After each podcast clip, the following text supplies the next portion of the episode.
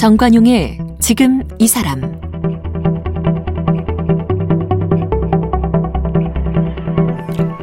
여러분 안녕하십니까 정관용입니다. 지난해 12월 17일 그 이춘재 화성 연쇄 살인 사건 그 8차 사건의 범인으로 몰려서 억울한 옥살이를 해야 했던 윤성녀 씨에 대해 재심에서 무죄가 선고됐죠. 재심 청구한 지 1년여 만이고요. 윤석열 씨가 무기징역 선고받은 지 31년 만입니다. 이제라도 무죄 선고받았으니 다행이긴 한데 20년을 감옥살이 해야 했던 그 한 사람의 잃어버린 시간 절고 되돌릴 수가 없죠. 이런 억울한 옥살이 뭐 어디 윤석열 씨뿐이겠습니까? 에, 이번 윤석열 씨의 재심뿐만 아니라 누명을 쓰고 주인이 된 사람들을 변호하고 그래서 재심 전문 변호사 이렇게 불려지고 있는 여러분 잘 아시는 박준영 변호사 오늘 스튜디오에 직접 모셨습니다. 어서 오세요. 네, 반갑습니다. 네. 윤석열 씨 사건은 어 진범을 잡고서 이렇게 된 거잖아요. 예, 이춘재 자백이 있었기 때문에 가능했던 재심입니다. 그죠? 그러니까 이거는 그 어찌 보면 좀 쉬운 사건이었죠. 예, 사실 굉장히 쉬운 사건이었습니다. 그죠? 이춘재의 자백이 있었고 또 이 그 당시에 수사가 이 경찰과 검찰 간의 이제 수사권 조정 국면에서 국민들의 신뢰를 받아야 되는 상황이었기 때문에 정의롭게 진행됐습니다. 네. 사실 뭐 변호인으로서 별로 역할 한 게 별로 없습니다. 박준영 변호사가 그 이전에 재심을 이끌어내고 뭐 재판하고 그럴 때에는 어찌 보면 박준영 변호사 혼자 진실을 다 밝혀 나갔어야 되는데 물론 혼자는 아니지만 혼자는 아닙니다. 근데 이제 그 어쨌든 주도적으로 그죠? 뭐 사실 그런 많은 분들의 도움이 있었고요. 음. 근데 이전에 진행했던 사건들은 경찰과 검찰이 사실상 적이었죠. 적이죠. 예, 그런데 어. 이번에는 이제 우군이었습니다. 경찰 검찰이 나서서 예. 네 과거엔 자기들이 그, 그 진범이라고 했던. 사람을 예. 아니다 이 사람 무죄입니다라는 걸 음. 경찰 검찰이 오히려 나서서 예, 이번 사건의 경우에는 적극적으로 나섰습니다. 음, 윤석열 씨 측에서 연락이 왔어요 박준영 변호사한테 어, 재심을 제가 어떻게 관여하게 됐냐면은 어, 이춘재의 자백 이후에 음. 이제 8차 사건도 자백을 했고 어, 8차 사건의 어떤 재심 가능성에 대해서 얘기가 나올 때쯤에 이제 기자분들이 이제 제게 많은 궁금한 부분을 이제 물어보려고 네, 전화 네. 주셨거든요. 자꾸 전화가 오다 보니까 혹시 8차 사건으로 억울한 옥살이 하신 분이 재심을 원하신다면은 또 지금 주변에 누가 관여하시는 분이 없다면 제가 할 용의가 있습니다라고 의사 전달을 이제 부탁드렸던 겁니다. 예. 그래서 이제 연락이 왔고 재심에 관여하게 됐습니다. 음.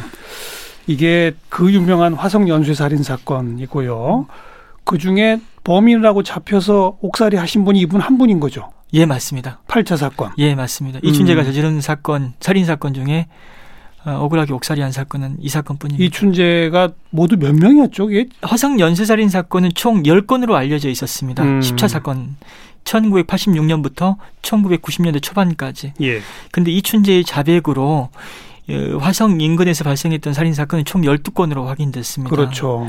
어, 새로이 확인된 사건 중에는 그 초동생 살인 초동생이 실종됐다고 알려졌는데 이춘재에 의해서 살해된 걸로 밝혀진 사건이 있습니다. 어. 그 그리고 이제 유일한 범인으로 잡혀 있던 이 8차 사건도 그것도 내가 한 거다라고 이춘재가 자백을 맞습니다. 했고. 음. 물론 이 억울하게 옥살이까지 유죄 판결을 받은 사건은 8차 사건뿐이긴 하지만 네. 이 용의자로 몰려서 자백을 했던 사람들은 참 많은 걸로 알, 알고 있습니다. 어. 그분들도 어찌 보면 사법 피해자죠. 근데 그건 자백까지 했는데 유죄가 안 난 거예요? 자백까지 했는데 기소가 안 됐습니다. 아. 이 번복이 되거나 또 자백에 문제가 있다는 것이 확인되고 음. 여러 가지 이유로 음. 어, 아주 그럴듯한 자백을 한 걸로 어, 정리가 됐지만은 다 이제 억울함이 밝혀진 사건들인데 예, 예. 그 사건 수사 과정에서 많은 불법이 있었을 텐데 그렇죠. 이춘재가 나타나기 전까지는 여전히 용의선상에 있었던 사람이다라고 이제 의심의 대상이 돼버렸던 거죠. 음. 네. 그 살인의 추억 영화에서 예, 예. 뭐 옷갑발로 이렇게 채, 채이고 이런 장면 우리가 봤어요. 네 맞습니다. 그게 진짜 그 모습이었는지는 모르나 예. 추정컨대 그런 가혹행위들은 분명히 있었을 것이다. 예, 물론 단어는 못하지만 음. 그런 어떤 가혹행위가 있었을 가능성은 상당히 크다 높다고 그런데 생각합니다. 8차 사건만 유독 윤석열 씨가 붙잡히게 되고 네. 유죄를 받기까지 과정을 좀 다시 한번 정리해 봅시다. 예. 어떻게 잡히게 된 겁니까? 우선 8차 사건이 어떤 사건이었죠? 예. 88 올림픽 개막 하루 전이었습니다. 음. 1988년 9월 16일 경기도 화성에 있는 농가에 에, 그 여중생이 중학교 1학년이었습니다. 여중생이 잠을 자고 있다가 음. 아침에 살해된 채로 발견됐습니다. 음. 강간 살해당한 거죠. 중학교 1학년이었어요. 중학교 1학년이었습니다. 아이고. 어, 밤늦게까지 TV를 보다가 이제 아버지가 내일 학교 가야 되니까 자로 들어가라 음. 했는데 아침에 이제 그렇게 주검으로 발견된 거죠. 음, 음. 현장에서 어떤 용의자로 볼 만한 지문 같은 게 전혀 나오지 않았습니다. 그리고 당시에는 과학 수사도 발달되지 않은 시기였죠. 그러다 보니까 수사는 답부 상태였고 음. 한 10개월 동안 범인을 잡지 못한 상태로 흘러가다가 10개월이나. 예. 물론 10개월 동안 수사는 있었습니다. 현장에서 범인의 것으로 보이는 채모가 발견됐거든요. 혈액형을 분석해 보니까 B형이었고, 그리고 화성 인근에 있는 B형 남자들의 이제 채모를 이문 제출을 받아서 예. 이문 제출이라고 하고 정리가 됐지만 사실상 그것도 불법적인 압수도 있었겠죠. 그 채모의 형태를 또 비교해 봤습니다. 어허. 예, B형 남자 중에 형태가 비슷한 사람을 용의 선상에 올려놓았는데 이것만으로는 이제 이제 범인으로 이제 확인할 수, 확신할 수안 없으니까. DNA 검사가 그때는 됐나요, 안 됐나요? DNA 검사 방식은 1992년에 도입된 걸로 알고 있습니다. 그래요. 이때만 해도 DNA 검사를 할 수, 하기 전이었고요. 그나마 이제 DNA 검사보다는 그러니까 DNA 검사만큼은 아니지만은 과학적인 수사 방식이라 해서 그 채모의 성분을 분석했었습니다. 성분. 예, 어. 채모에 있는 어떤 마그네슘, 칼륨 뭐 이런 어떤 성분을 분석해서 유사한 사람이 그 우리 억울한 옥살이 하신 분으로 확인이 됐던 거죠 그 당시에. 그걸 국립과학수사연구소에서 했어요. 맞습니다. 어. 한국 원자력 연구원에 의뢰해서 바- 채모의 방사선을 쬐고 그 성분을 분석했는데 예, 윤석열 씨의 채모와 유사하다라고 국가수에서 결론을 내렸던 겁니다. 그러니까 성분이 유사하다는 거는 맞긴 맞아요. 아, 마- 안 맞습니다. 그것도 안 맞아요. 예, 맞지 않는데 그 당시에는 좀 짜맞췄다는 느낌이 많이 듭니다. 누가 짜맞춘 거예요, 그러면? 그래서 그 부분까지는 지금 재심 재판 과정에서 정확히 밝혀내지 못했습니다. 아. 국과수가 아까 뭐 원자력 연구원에 채모 의뢰했다. 감정을 의뢰, 의뢰했고, 그럼 원자력 연구원인지 예, 국과수인지 원자력 연구원은 아닌 것 같습니다. 그건 아닌 것 같고. 원자력 연구원, 연구원에서는 데이터를 거의 정확하게 보낸 것 같아요. 그런데 국과수의 감정인이 어, 좀 감정서를 좀 왜곡했다라고 저는 보고 있습니다. 데이터를 왜곡한 건 아니고 데이터도 왜곡했고 어. 또 채모도 바꿔치기 한 것 아닌가, 채모의 저런. 감정 결과도 바꿔치기 한 것 아닌가라는 의심도 갖고 있습니다. 아직 그건 다 의심이군요. 예, 의심이긴 합니다. 어. 근데 아무튼 그러니까 국과수의 누군가가 예, 누군지도 아직 밝혀지진 않아. 물론 이제 감정서에 감정인으로 적시된 사람일 가능성이 높다고 생각합니다. 음. 근데 그분이 지금 건강 상태가 좋지 않아서 어, 수사나 재판 과정에서 진술을 하지 못했습니다. 어, 고령이겠죠, 지금. 예, 병약한 상태입니다. 음. 근데 그, 그것도 또 그 사람 단독인지 그렇죠. 아니면 경찰 검찰이 어떤 역할을 했는지. 예, 그 사람이 어떤 경찰의 어떤 관여하에 음. 어, 또는 검찰의 관여하에 그런 행동을 했는지는 밝혀진 게 하나도 모르는 없습니다. 거죠. 그리고 또 정말 그 사람이다라고 말할 수 없는 거 아니에요? 그렇습니다. 그래서 아, 그 그래. 채모 감정 기법은 그때 처음으로 활용했고 그게 마지막으로 활용한 겁니다. 처음이자 마지막에. 예, 예. 어. 그건 아직은 미궁이군요, 어쨌든. 예, 마- 맞습니다. 그게 이제 결정적 증거가 돼버린 거죠. 맞습니다. 국가수 감정서가 결정적 증거가 돼서 그 감정 결과를 내놓는 바람에 음. 경찰이 그 소아마비 장애가 있기 때문에 범행을 했다라고 보기 어려운 의심스러운 사정이 있음에도 불구하고 강압 수사로 자백을 받아냈던 겁니다. 네. 저희가 지난해 그 다큐 프로그램을 통해서 예. 이 윤석열 씨의 모습을 많은 국민들이 봤어요. 네, 예. 정말 심하게 한쪽 다리를 저으시더라고요. 예. 지금은 더 심해졌고요. 1990년, 1989년 그 검거될 당시의 영상이 있거든요. 음, 그 영상을 봐도 상당히 많이 심하게 절고 있습니다. 음, 세살때 열병으로 소아마비 장애를 앓게 됐습니다. 네. 그 그렇게 다리를 심하게 절기 때문에 담을 뛰어넘을 시- 저게 안 되는데 담을 뛰어넘었다. 뭐 이런 얘기 나오던데 그건 뭐예요? 그 당시에 이제 담의 높이가 음. 어, 충분히 이 넘을 수 있, 있었다라고 이제 그 당시 경찰이나 검사는 주장하고 있지만 그리고 또 다리에 장애가 있기 때문에 팔 힘이 좋았을 것이다라고 얘기하는데요. 우리가 팔을 힘이 좋은 건 맞지만 이 담을 넘을 때 다리를 그 담 윗단에 올리는 것 자체가 어렵습니다. 어. 그리고 이분한테 제가 여쭤봤습니다. 팔 힘이 좋으니까 이 턱걸이 같은 거 잘하시지 않냐고 하니까 하체가 받쳐주지 못하면 아무리 팔 힘이 좋아도 그 턱걸이 하기. 어렵다고 얘기하시더라고요. 어. 그래서 의심을 지금- 했어야 되는 상황인데. 지금 새삼스럽게 그걸 따질 이유도 없는 게 예. 뭐 완전히 무고한 분이고 예. 부- 진범이 또 자백까지 다 했고 그런 거 아니겠습니까?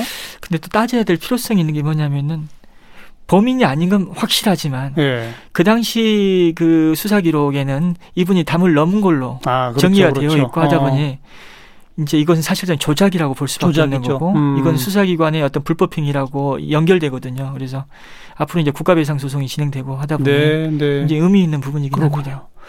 실제로 많이 맞았대요. 음, 제가 진행했던 여러 재심 사건보다 이 폭행의 정도는 어, 좀, 이 정도 맞아, 이 정도 가혹행위를 당했는데 사람을 죽였다는 자백이 너무 빨리 나오지 않았냐라는 그런, 그런 그 일반적인 의심은 할 수 있다고 저는 생각하거든요. 어. 왜냐면은, 어, 앉았다 일어섰다 시키고 쪼그려뜨기 시켰다고 하는데 이제 못하니까 발로 걷어차고 한쪽 다리를 저는 사람한테 그런 걸 시켰다는 거예요? 예, 어. 맞습니다. 그리고 잠을 재우지 않았는데 한 3일 동안 재우지 않았지만 첫 자백이 나온 시점은 그 검거된 다음 날 새벽에 나왔기 때문에 어 너무 빨리 나온 것 아닌가 어허. 이걸 의심할 수 있거든요. 예. 근데 이제 이런 생각을 해봐요. 초등학교도 나오지 못했고 배우지 못했고 초등학교 주변에 중퇴입니까? 예, 초등학교 3학년 다니다가 그만뒀습니다. 그리고 곁에 누구도 없었습니다. 보호자나 변호인이 전혀 없었고 음. 그렇게 강압 수사를 하고 이런 상황에서 이 자포자기 상태가 쉽게 됐다고 생각이 들고요. 그러다 보니까는 히- 어떤 본인이 한 행동에 대한 그 본인이 자백한 행- 부분에 대한 현실적인 어떤 영향에 대해서도 정확히 몰랐던 것 같아요. 그러니까 내가 이렇게 자백했을 때 예. 결국 어떻게 되는지 예. 감옥에 가서 어떻게 살게 이런 걸 그런 모른다. 것도 잘 몰랐던 것 같습니다. 아이고. 어. 그러다 보니까는 그렇게 허위 자백을 빨리 하지 않았나 그런 생각해 봅니다. 지금 최근에는 뭐라고 말씀하세요? 그때 왜 그렇게 빨리 자백하셨어요라고 물어보지 않으셨어요? 예, 물어봤는데 이분 좀 이 사건 좀 특이한 게 뭐냐면은 어 세세하게 기억을 잘 못 하십니다. 수사 그냥- 과정, 예. 자기가 수사받던 상황을 예, 경찰 수사 과정에서 잠을 한 3일 동안 못 잤다. 그리고 이제 본인이 이 장애가 있기 때문에 앉았다 일어섰다 뭐 쪼그리뜨기를 시켰다 이, 이 부- 이런 부분에 대한 기억은 뚜렷한데 예. 그 외에 어떤 수사를 받았는지 사실 검찰 수사 과정에서 현장 검증이 한 번 더 있었는데 그것도 기억을 못 하셨습니다. 아. 예, 사진을 통해서 확인하고서도 기억이 잘 안 난다고 그렇게 네. 얘기할 정도였거든요. 그래서 계속 그 충격의 기억을 밀어내지 않았나. 그런 생각 해봅니다. 음. 그렇게 체포되고 할 때가 몇 살이었죠? 22살이었습니다. 그 당시 뭘 하고 있었습니까? 농기계 수리센터에서 수리공으로 일할 때였습니다. 어. 초등학교 3학년을 중퇴하고. 다니다가 이제 그만뒀고 그 이후에 이제 중국집 에서 일을 했는데 이렇게 다리가 불편하다 보니까는 쫓겨나고 음. 뭐 튀김집에서도 일하다가 이제 기름을 엎질러서 쫓겨나기도 했다고 음. 합니다. 또 노숙 생활을 한 1년 가까이 했고요. 이제 주변에서 기술이라도 배워야 된다 해서 음. 이제 월급도 제대로 받지 못하고 이제 맞아가면서 기술을 배웠던 거죠. 음. 그래서 성실히 잘 살아가는데 어느 날 갑자기 예. 이춘재가 저지른 그 범행에 예. 범죄 그 범인으로 몰려가지고 음. 어, 억울한 옥살이를 하게 된 겁니다. 그 아까 뭐 우리 채모 예. 뭐 성분 분석 뭐 바꿔치기를 했을지도 모른다 등등까지 쭉 얘기했잖아요. 예, 예. 그러면 네, 이것도 뭐 추정일 수밖에 없을지 모르겠습니다만 그 당시 경찰은 네. 왜 하필 윤석열 씨를 이렇게 몰아갔을까요? 최초 체포에 이르게 된 과정이 뭐가 있을 거 아니에요? 체포에 이르게 된 과정은 B형이었다. 그리고 채모의 형태가 유사했다. 돼지 꼬리 모양과 같이 이렇게 생겼다. 그게 유사했다. 그리고 결정적으로는 감정서가 범인으로 지목하고 있다. 아, 그런데 지금 그 감정서가 문제가 있다는 거 아닙니까? 그때는 그냥 국가수에서 결론 낸 그 결론 부분에 집중했지 그 감정서가 나오기까지의 과정의 그 데이터에 대한 분석을 제대로 못했던 것 같습니다. 조금 아까 우리 둘이 얘기 나눈 것처럼 예, 경찰 내지는 검찰 어느 쪽과 어떤 공모를 통해 감정서가 일부 조작됐다라고 만약 추정해 본다면 최초에 그 사람 거 감정서를 좀 조작해야 된다라고 판단을 한 주체가 있을 거 아니에요. 그 주체는 왜 그랬을까요? 저는 국가수 감정인과 어떤 경찰이나 검사, 검찰, 이 수사기관과의 어떤 그 공모가 있었다고 보기는 좀 어렵다고 생각하고 있습니다. 어. 오히려 국가수 감정인이 그 과학적 성과, 음. 내가 이제 새로운 어떤 수사 기법을 개발했다. 그런 새로운 수사 기법 개발에 대한 어떤 그것에 욕심을 낸 게 아닌가라는 생각을 갖고 있습니다. 만약 그렇다면 네. 그 사람은 그 채모가 누구 건지 그 예. 사람은 또 어떤 배경의 사람인지조차 신경 안 썼을 수도 있겠네요. 거기까지는 잘 모르겠습니다. 아니면 그냥 만만해서예요? 뭐예요? 이거 참. 그래서 지금 30년이 지난 상황에서 당시 수사의 어떤 문제점을 선명하게 드러내고 싶긴 하지만 네. 어렵습니다. 그리고 네. 추정을 한다는 것도 또 누군가에게 굉장히 과혹할 수 있기 때문에 음. 함부로 하긴 어렵고 그런데 예, 예. 이 여러 여타 억울한 옥살이 하신 형사 네. 사건을 억울한 옥살이 하신 그래서 재심에까지 이루고 무죄 받고 여러 건 있잖아요. 예, 예. 그런 건에 보면 대부분 공통점이 예, 뭐좀 신체 장애 내진 지적 장애, 예, 학교 중퇴, 예. 뭐 결손 가정 그렇지 않습니까? 대체로. 그런 경우가 많았습니다. 그러니까 저는 이제 자꾸 그래서 그 당시 수사기관이 윤석열 씨가 주변에 아무도 없고 네. 그런 장애도 있고 학교도 중퇴고 뭐 이런 거를 만들어간 거 아닌가라는 음. 의심이 자꾸 들어서요. 저는 이렇게 생각합니다. 일단 국가수 감정서가 있는 상황이었기 때문에 일단 범인으로 의심하고 체포한 건 맞다. 음. 다만 조사 과정에서 범인이 아닐 수 있다라는 의심은 충분히 했을 것 같다. 네. 하지만 어, 이미 구속을 시켜놓고 또 국가수가 또 범인으로 지목하는 마당에 뭐그 맞겠지라는 음. 그런 안이한 생각으로 그냥 수사를 계속 진행하지 않았나라는 그런 생각을 갖고 있습니다. 네. 윤석열 씨는 그래서 무기징역 선고받았죠. 네 맞습니다. 그런데 성실히 복역해서 감형된 거잖아요. 네, 저희가 재심 준 지- 재심 진행하는 과정에서 수감 기록을 봤는데요. 그 관규, 어, 그 교도소의 규칙을 성실히 이행한다. 아주 모범적인 생활을 하고 음. 있다라는 내용들이 많습니다. 음. 그리고 그런 성실히 수감 생활을 했기 때문에 무기수에서 20년 감형이 이루어졌고 그렇죠. 또 출소도 가석방으로 좀 일찍 나왔습니다. 어. 그, 그 당시에 교도관 분도 네. 실제 증언했죠. 네, 교도관 분이 세상 사람들이 다 그냥 화성 8차 사건의 범인, 잔혹한 살인범으로 생각했을 텐데 억울하다는 사정을 곁에서 들어주고 또 아무도 찾아오지 않는 상황에서 영치금을 돌아가면서 넣어주고 그리고 출소 후에 갈 곳이 없었는데 생활할 곳도 알아봐주고 음. 직장도 알아봐줬거든요. 그래서 그런 교도관 분의 교도관들 이 박종덕 교도관이라는 분으로 대표되는 네. 교도관들의 도움이 있었기 때문에 예. 예, 살아나왔다. 저는 그렇게 생각합니다. 그리고 그러니까 이분은 거- 억울할 수 있, 엄청 억울할 텐데 예, 예. 그럼에도 교도소에 들어가서부터 그렇게 수용 생활을 모범적으로 했고 그리고 형사나 검, 검찰을 경찰 검찰을 용서한다고 했다면서요? 그래서 이런 생각 해봐요. 저는 어, 일단 처음에는 굉장히 힘들었다고 해요. 음. 초반에는 적응도 안 되고 힘들었는데 이제 저는 그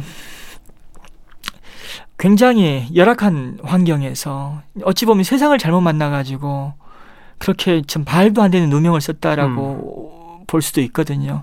근데 그분이 그 교도소 생활을 담담하게 해나갔던 힘은 음. 뭘까? 음. 라는 생각을 해봅니다. 늘 그냥 차별받고 무시당하고 놀림도 받고 그렇게 살아왔단 말입니다. 그러다 보니까는 그런 어려움 속에서 살아온 사람들이 예. 어 그걸 또 자, 그 체념이라고 얘기하기에는 너무 가벼운 것 같고 음. 그분들이 또 그런 어려움을 살아오신 분들이 또 어려움을 이겨내는 힘이 또 있는 것 같아요. 네. 담담하게 살아왔, 화- 살아왔다라고 얘기하기에는 너무 부족한 것 같은데 음. 뭐라고 좀 설명이 어렵습니다. 음. 저 같은 사람 같은 경우에는 저한테 어떤 어려움이나 힘든 일이 있을 때는 그걸 좀 아주 극대화시키려고 하고 또 그걸 이겨냈을 때는 또 아주 성과로 얘기하려고 하는데 예. 저 같은 사람들은 예. 그 사람들은 그렇지 않으니까 어. 그래서 그렇게 살아가시는 모습을 보면서 좀 많이 배우죠. 음. 뭐 초반에 힘들었다고 하지만 예. 경찰 검찰을 용서한다는 말이 어떻게 나올까요? 그러니까요. 그래서 일단 저는 물어봤어요. 용서하는 이유가 뭐냐라고 하니까는 성경에 이 100번, 1000번, 만번 용서하라고 쓰여 있다라고 얘기하시더라고요. 그리고 또 용서를 해야지 내가 용서를 하지 않고 주- 분노하고 증오하면 음. 내가 힘들다. 네, 네. 그래서 참 요즘에 법을 배운 사람들 간의 대립으로 인해서 우리 많은 사람들이 갈등 속에 있고 서로를 또 적대시하는 그런 상황인데 음, 초등학교도 나오지 못한 여전히 한글 쓰는 것도 어려워하는 음, 음. 이런 사람이 용서를 얘기하는 거 우리가 배워야 되는 것 아닌가 배워야죠. 네. 생각합니다. 네. 음. 아니 우선 이런 분이 안 나오게 해야 되는 게 우선이고 예, 참. 그 법정에서 재심 과정에서 예, 억울하지 않았느냐 물어봤다면서요. 예. 그때 윤석열 씨는 뭐라고 답변했어요? 억울하지만 그냥 운명으로 받아들이고 살아 살아내야 했다라고 얘기하셨습니다. 살아내야 했다. 예, 음. 운명이 운명이라고 생각했다. 그러, 그렇게 얘기하셨습니다. 음. 그 본인도 주섬주섬 말씀하시는데 구체적으로 설명은 못 하십니다만 그렇게 말씀하셨습니다. 네. 그 재심 법정에 이춘재도 왔죠. 예, 이춘재 나왔습니다. 얼굴 보셨죠? 예, 봤습니다. 어떻든가요? 어, 일단 마스크 쓰고 왔는데 어. 저기 마스크 일회용 마스크로 좀 바꿔 끼게끔 하자라고 해서 좀 뭐 어떻게 얼굴을 보게 됐는데요. 화성 연쇄살인범이라는 정보가 없다라는 가정하에 봤을 때는 그냥 평범한 음. 50대 중후반의 음. 그냥 중년의 남자였습니다. 그렇다면서요. 뭐 밖에서는 눈매가 여전히 살인범의 눈매였다라는 그런 기사가 있는데 저는 그렇게 보이지 않았습니다. 음. 그 사람은 그냥 담담히 자기가 진범이다라고 그 증언만 한 겁니까? 자기가 진범이다라는 얘기, 이 사건에 대한 얘기도 했고 본인이 저지른 어, 연쇄 살인 사건에 대한 얘기도 했습니다. 음. 그리고 저는 초동생 살인 사건의 어떤 그 범행 경위나 동기에 대해서 물어봤거든요. 그 부분도 담담하게 얘기했습니다. 네. 예. 윤석열 씨한테 미안하단 말 하던가요? 했습니다. 어. 미안하단 말도 했고 또 법정을 나갈 때 어, 고개를 숙이고 나갔습니다. 음. 윤석열 씨는 그 이춘재에 대해서 뭐라고? 이춘재가 저지른 범죄로 인해서 억울한 옥살이 했기 때문에 이춘재가 대단히 미울 것이다. 또 이춘재의 자백으로 재심이 가능하긴 했지만 뭔가 분노의 감정이 있지 않을까라고 하시, 생각하시는 분들 계시는데요. 뭐 차라리 그래도 고맙다라고 하시대요. 어. 어, 그 자백이 있었기 때문에 내 억울함 풀 수 있었던 것 아니냐. 예. 그리고 사실 윤석열 씨를 억울한 살인범으로 내몬 것은 이춘재가 아니지 않습니까? 그렇죠. 이춘재가 저지른 범죄이긴 하지만 하긴 또 그러네요. 예, 예. 어. 그리고 그 화성 연쇄 살인 사건의 진범 이춘재 예. 이렇게 막 기사들이 떠들썩할 때 예. 윤석열 씨는 이제 출소해서 네. 그래도 또 직장 생활하고 사- 살고 계셨다면서요. 예. 근데 그때 이춘재가 8차 사건 얘기 안 했으면 했다는 얘기를 어디서 들었어요, 네, 제가. 맞습니다. 그건 뭔 얘기입니까? 작년 10월에 이제 8차 사건도 이춘재가 저지른 것이다라는 얘기가 나왔는데 그 이전에는 그냥 연- 연쇄살인 사건 밝혀지지 않은 범인 사건의 진범이다라는 그, 그 정도까지만 그래요. 나왔거든요. 그때 가족들하고 통화하면서 누나랑 통화하면서 제발 8차 사건 안 나왔으면 좋겠다. 왜냐면 이 사건 이춘재의 자백으로 재심에 이를 것까지 전혀 예상하지 못한 상황에서 음, 지금 9년째 10년 가까이 직장 잘 다니고 있는데 네. 8차 사건 얘기가 나와버리면 이 사건으로 내가 또 옥살이 했다는 사실이 부각될 것이고 그게 알려졌을 때 내 이 직장 그만둘 수밖에 없는 상황 되는 것 아니냐. 음, 할수 있는 일에 한계가 있는데 이제 불안했다고 합니다. 차. 교도소에서도 작업 음, 반장으로 양복 만드는 곳에서 일했거든요. 네. 다리가 불편하다 보니까는 재봉틀을 밟을 수 있는 예. 그런 직업 을 교도소에서도 이제 여러 직업 중에서 그 직업을 택할 수밖에 없었습니다. 그걸 이제 기술 연마를 했고. 예. 음. 그러니까 할 수 있는 일에 분명히 한계가 있다는 겁니다. 본인은 음. 장애가 있기 때문에 툭또 알려지지 않았지만 전과자다 보니까 그러니까 자꾸 새삼 건드려서 예 불안하게 하지 말고 예. 그냥 잊혀졌으면 이거 뭐 이런 마음 자포자기군요. 이렇게라도 일단 이 세상에서 살아가고 싶다. 음. 어, 더 이상 문제되지 않았으면 좋겠다라는 음. 그런 생각을 하셨다고 합니다. 음. 처음에는.